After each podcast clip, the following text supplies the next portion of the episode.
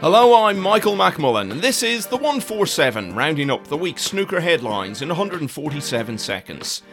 Six years after coming all the way from the qualifiers to reach the final of the Betfred World Championship, for the only time so far, Ding Junhui is among those involved in Tuesday's action at the final qualifying round for this year's championship, as he faces David Lilley, who's bidding to make it through for the first time ever at the age of 46.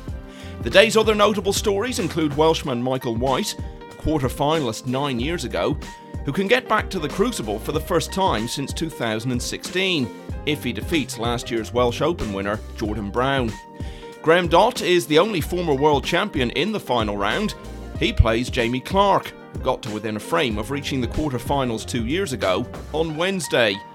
And Dave Gilbert, who fell just a frame short of the final in 2019, will be in action the same day against four time world quarter finalist Anthony Hamilton. My game is pretty close, but you, you, just need matches. If I can just get through this next game, I've only got to win 10 frames, that is it. It's not about looking pretty here, it's about getting through. Uh, I feel like I'd, I'd be a, you know, a qualifier that seeds probably want to avoid kind of thing. You know, um, my game's close, it's just whether it happens. At the age of 50, Hamilton is looking to play at the Crucible for the first time in 14 years, having come through qualifying in 2020 before pulling out of the final stages. Also on Wednesday, Robert Milkins will be looking to follow up last month's breakthrough ranking title by getting to the Crucible once again when he plays Noppon Saengkham of Thailand.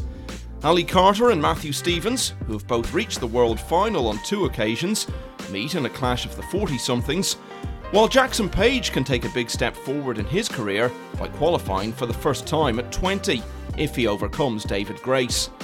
And Hossein Vafaei could be the first player from Iran ever to get to the Crucible.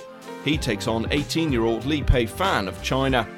Elsewhere this week, Nigel Bond announced his retirement from the tour at the age of 56. Having turned professional in 1989, Bond's career highlights included reaching the 1995 World Final and winning one of snooker's greatest ever finals, beating John Higgins on the last black to win his only ranking title at the British Open the following year.